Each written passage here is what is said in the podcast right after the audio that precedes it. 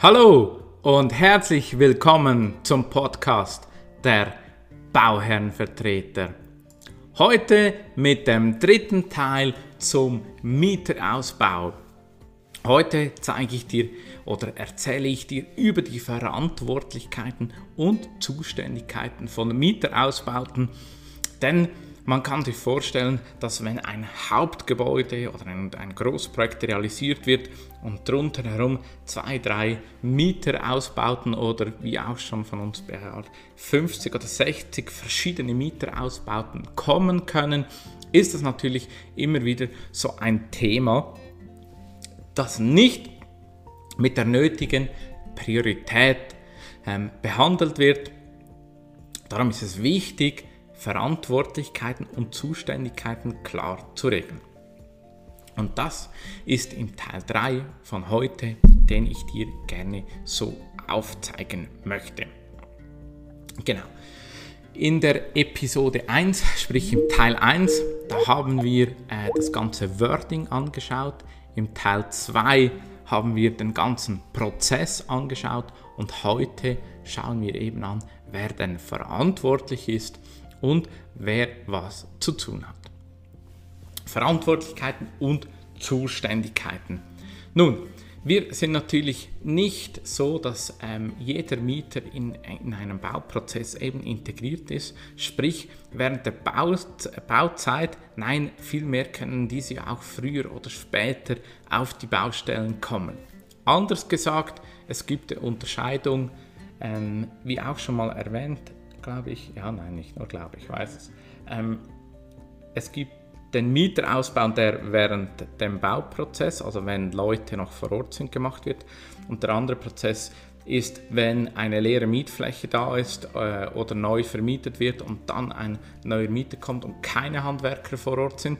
Darum zu, sind es zwei verschiedene Varianten und diese zwei verschiedenen Varianten müssen auseinandergenommen werden, weil es verschiedene Prozesse gibt ich dir, ähm, oder verschiedene Arten der Verantwortlichkeit, die ich dir jetzt so erkläre.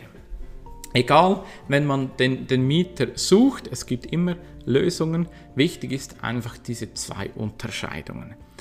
Ähm, wir betiteln das bei uns intern als Vorwerkvertragsunterzeichnung, also sprich auch bei Einzelbeauftragten oder vor Totalunternehmerwerkvertrag ähm, Unterzeichnung. Und das andere ist dann klar, ist Nachwerkvertragsunterzeichnung oder Totalunternehmerverzeichnis. Und so definieren wir auch, ähm, ob es Gewerke oder Handwerker vor Ort gibt oder nicht. Wenn natürlich Handwerker vor Ort sind, ist es eigentlich wichtig, dass man die Zuständigkeiten klärt ähm, und das nicht, nicht ähm, wenn dann äh, der Mieter da ist, nein, sondern auch bereits bei der Submission, dass man das berücksichtigt dass Mieter ausbauen kommen können und dass natürlich die Einheitspreise, die man verhandelt hat für das Großprojekt, auch gelten für den Mieterausbau, weil das ist so ein, ein Gentleman's Agreement, dass man natürlich das auch diese Einheitspreise dem Mieter denn das ist dein Kunde, ähm, weitergeben kann und nicht, dass dann der, der Handwerker oder da einen überrissenen Preis ähm, ähm, fordern könnte. Das ist so das Thema, das für uns wichtig ist. Und natürlich, dass dann auch eine schriftliche Beauftragung oder eben Unterzeichnung des Totalunternehmervertrages vorliegt ähm, den wir als Bauherrenvertreter natürlich einfordern und auch sicherstellen und dann die Mieteranfragen jeweils so strukturieren und klären, dass wir das führen bis und mit natürlich einen klaren Absichtserklärung oder dann natürlich auch Mietvertragsunterzeichnung. Der andere Punkt ist eben nach Mietvertragsunterzeichnung hier ist es dann wichtig, den Prozess zu kennen, damit auch die, die nötigen Freigaben und Absichtserklärungen vorliegen. Gut, dann, es gibt zwei verschiedene Strategien von Ausbauten. Ähm, Im Thema Verantwortlichkeit und Zuständigkeit ist es wichtig, weil man muss verstehen, dass es auf dem Markt ähm, immer verschiedene Nachfragen gibt. Wir unterscheiden eben in diese zwei unterschiedliche Ausbauvarianten.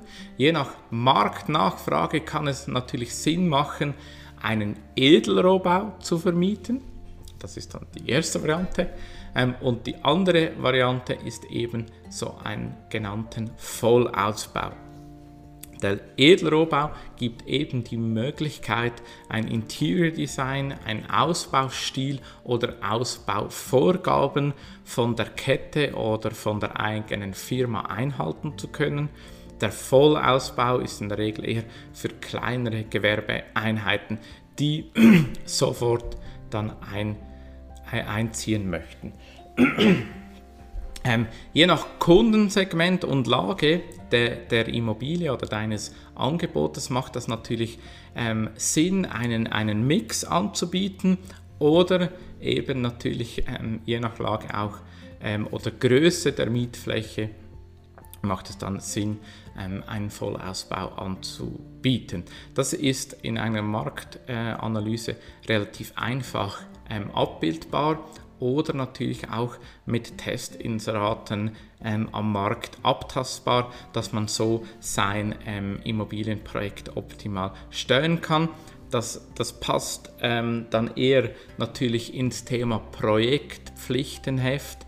Äh, ähm, in, in der Projektentwicklung, also in einer viel früheren Stufe natürlich.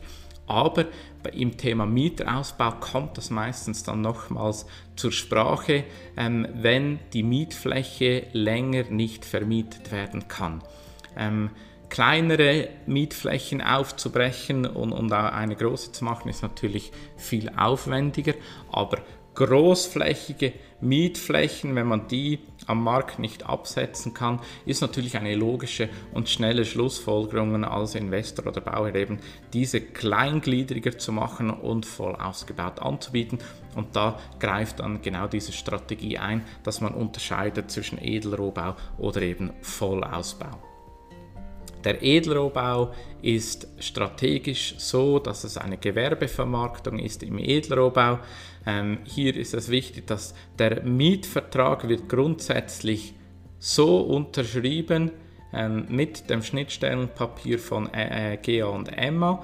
Ähm, also der Mieter bekommt wirklich dieser Edelrohbau und das ist dann auch das, was du als äh, oder wir als Bauherrenvertreter dem Mieter übergeben. Er bekommt eine Mietfläche im Edelrohbau und dann ist er selber für den Mieterausbau verantwortlich. Ähm, ähm, es gibt keine, keine weiteren Verträge, es gibt keine weiteren Ausbauten. Er übernimmt das mit den Beilagen im Mietvertrag. Wichtig ist, dass der Gewerbemietvertrag nicht nur dann aus den allgemeinen Bedingungen besteht, sondern natürlich dann auch aus den, den Vorgaben bezüglich Schall, übergeordneten Konzepten wie Signaletik etc. Alles, was ich so in, im Teil 2 ähm, oder Episode Teil 2 ähm, mal erwähnt habe dann ist dieses Thema oder diese Strategie Edelrohbau eigentlich fertig. Der andere ähm, ist eben der Vollausbau, dass ich den als Bauherr quasi mitbegleite. Ähm, ob das äh, Finanzierungsüberlegungen sind oder einfach auch Themen, ähm, damit man die, die, die, die Obhut behalten kann. Da ist es natürlich wichtig, den Prozess einzuhalten, von der strategischen Planung die Anforderungen zu kennen ähm, und natürlich gemäß Prozess dann wirklich vorzugehen. Wichtig hier ist, es ist dann wirklich ein Vollausbau und wie du bereits schon weißt, ein Vollausbau ist dann wirklich alles drin. Es ist User, also er kann Schlüssel drehen und das wirklich dann so quasi nutzen. Natürlich sind dann ähm, Mobiliar und ganzen Themen noch einzurichten, aber schluss, äh, schlussendlich ist es dann wie eine Mietwohnung oder vergleichbar wie mit einer Mietwohnung, dass dann wirklich alles drin ist ähm, im sogenannten Vollausbau und wie eine äh, Mietwohnung genutzt werden kann. Also diese zwei Themen sind auch so auseinanderzunehmen. Ähm, das wollte ich dir so noch äh, mit auf den Weg geben. Dann der wichtigste Punkt ähm, in diesem Thema ist die Leistung. Man muss eine Leistung definieren. Wichtig ist im Vertrag des Baumanagements oder des General- oder Totalunternehmens seine Aufgaben festzuhalten, sprich auch zu submittieren und dann vertragstechnisch auch äh, festzuhalten, sprich, dass man dies auch so bepreist hat, entweder als Preis inkludiert oder als Optionspreis, den ich auslösen kann, sollte ein Mieter kommen, der gerne einen Mieterausbau hätte. Bei uns im Leistungs-Devi-Text sind folgende Leistungen für den TU ähm, inkludiert, welche wir gemäß der Episode 2 oder dem Teil 2 der Mieterausbau einfach im Prozess benötigen. Das sind, die habe ich jetzt nicht auswendig gelernt, darum lese ich die mal ab. Ähm, genau, die sind, die sind, die sind Benennung von kompetenten Immobilienberater als Ansprechpartner für den Mieter. Es ist absolut wichtig, ähm, dass ein Ansprechpartner vorhanden ist, ähm, ob das in der Funktion als Bauleiter ist oder Immobilienberater, der dann eher schwerpunktmäßig äh, Innenarchitektur kennt oder technischer Natur ist. Das ist natürlich dann situativ etwas zu entscheiden. Dann die Unterlagen für den Mieter erstellt. Es gibt ganz viele Grundlagen ähm, von Grundrissen, äh, Elektro, Küchenofferten, Nasszellen, Auswahlscheine. Also es braucht wirklich einen, einen, einen, einen großen Ordner, der wirklich alle Themen spezifisch ähm, ähm, abbildet und auch führt. Dann, eh, jetzt komme ich genau darauf, Erstellung eines Mieterordners. genau, Begleitung und Führung der Mieter über die Übergabe von Vermarktung bis Bezug, ähm, sprich natürlich auch bis und mit Mängelbehebung. Dann die Begleitung und Führung des Mieters bis und mit Übergabe, von Vermarktung bis und mit Bezug. Dann Gespräch mit dem Mieter zur fachlichen Begleitung in den Prozessen. Dann aber auch die Leitung von Planungsgesprächen gemäß unserem Prozess die Vorbereitung mit allen relevanten Planern müssen eingehalten werden, alle Offerten müssen ähm, eingeholt werden und die vertraglichen Themen müssen ähm, aufbereitet werden, also wirklich, wirklich Baumanagement-Aufgaben. Dann die Leitung von den Planungssitzungen inklusive der Vorbereitung, Protokollierung, Einladung der relevanten Planer dann müssen auch Ausstellungsbesuche organisiert werden ähm, von Plattenparkett oder auch halt den vordefinierten Lieferanten. Dann die Kontrolle und die Unterstützung der Mieter hinsichtlich der Einhaltung der Entscheidungstermine, weil jeder, jeder Fahrplan muss irgendwo hat eine, eine Abhängigkeit zu etwas anderem. Dann bei einem Verzug des Mieters, ähm, sprich seiner Auswahl oder Entscheidungen, müssen wirklich strikte Fristen ähm, gesetzt werden. In der Regel sind das fünf Tage. Ähm, und sonst muss der Grundeigentümer oder mir, äh, Grundeigentümer, der Bauer oder wir als Bauherrenvertreter orientiert werden, wenn wir da irgendwo in Verzug kommen. Dann die Führung von den Mehr-Minder-Kostenlisten müssen transparent immer mit dem Mieter abgeglichen werden ähm, und de, de, auch dem kommuniziert werden.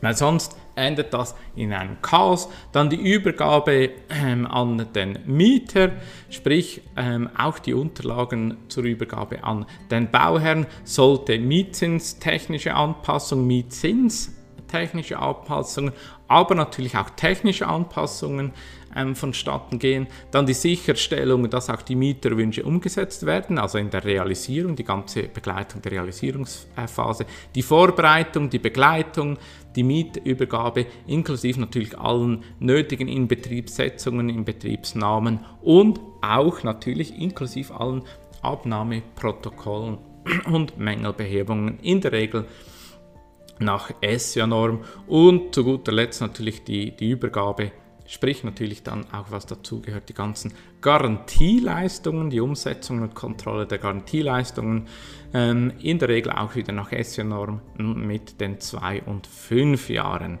Und das alles, diese Punkte, muss in einem Baumanagement oder in einem TU vorbereitet sein, bepreist werden. Wenn, wenn du das nicht machst, dann hast du einen Werkvertrag, ähm, oder eine leere Mietliegenschaft und du hast niemanden, der diesen Prozess begleitet. Und darum übernehmen wir als Bauherrenvertreter genau solche Themen, strukturieren diese und schauen, dass dein Kunde wirklich zum Ziel kommt ähm, ähm, und so sichergestellt ist, dass er natürlich wirklich dann auch arbeiten kann in diesen Mietflächen und das effizient und wirtschaftlich, damit sichergestellt ist, dass du deinen Mietzins erhältst, aber auch die Repräsentation oder die Präsentation deiner Liegenschaft, das Erscheinungsbild und natürlich auch andere Mieter nicht gestört werden. Das so zum heutigen Beitrag bezüglich der Verantwortlichkeit und der Definition der verschiedenen Varianten, das es gibt. Es gibt noch einen letzten Teil ähm, zu diesem Thema Mieterausbau. Da behandeln wir dann die wichtigsten Dokumente, also was musst du vorbereiten, äh, was musst du als Bauherr haben, was muss in der Submission oder sprich bei der äh, bei Vormietvertragsunterzeichnung wirklich erstellt werden. Das war es für heute. Ich hoffe, es hat dir gefallen. Wir hören uns bald beim nächsten Thema. Ich wünsche dir alles Gute. Bis bald. Dein Sven Schatt.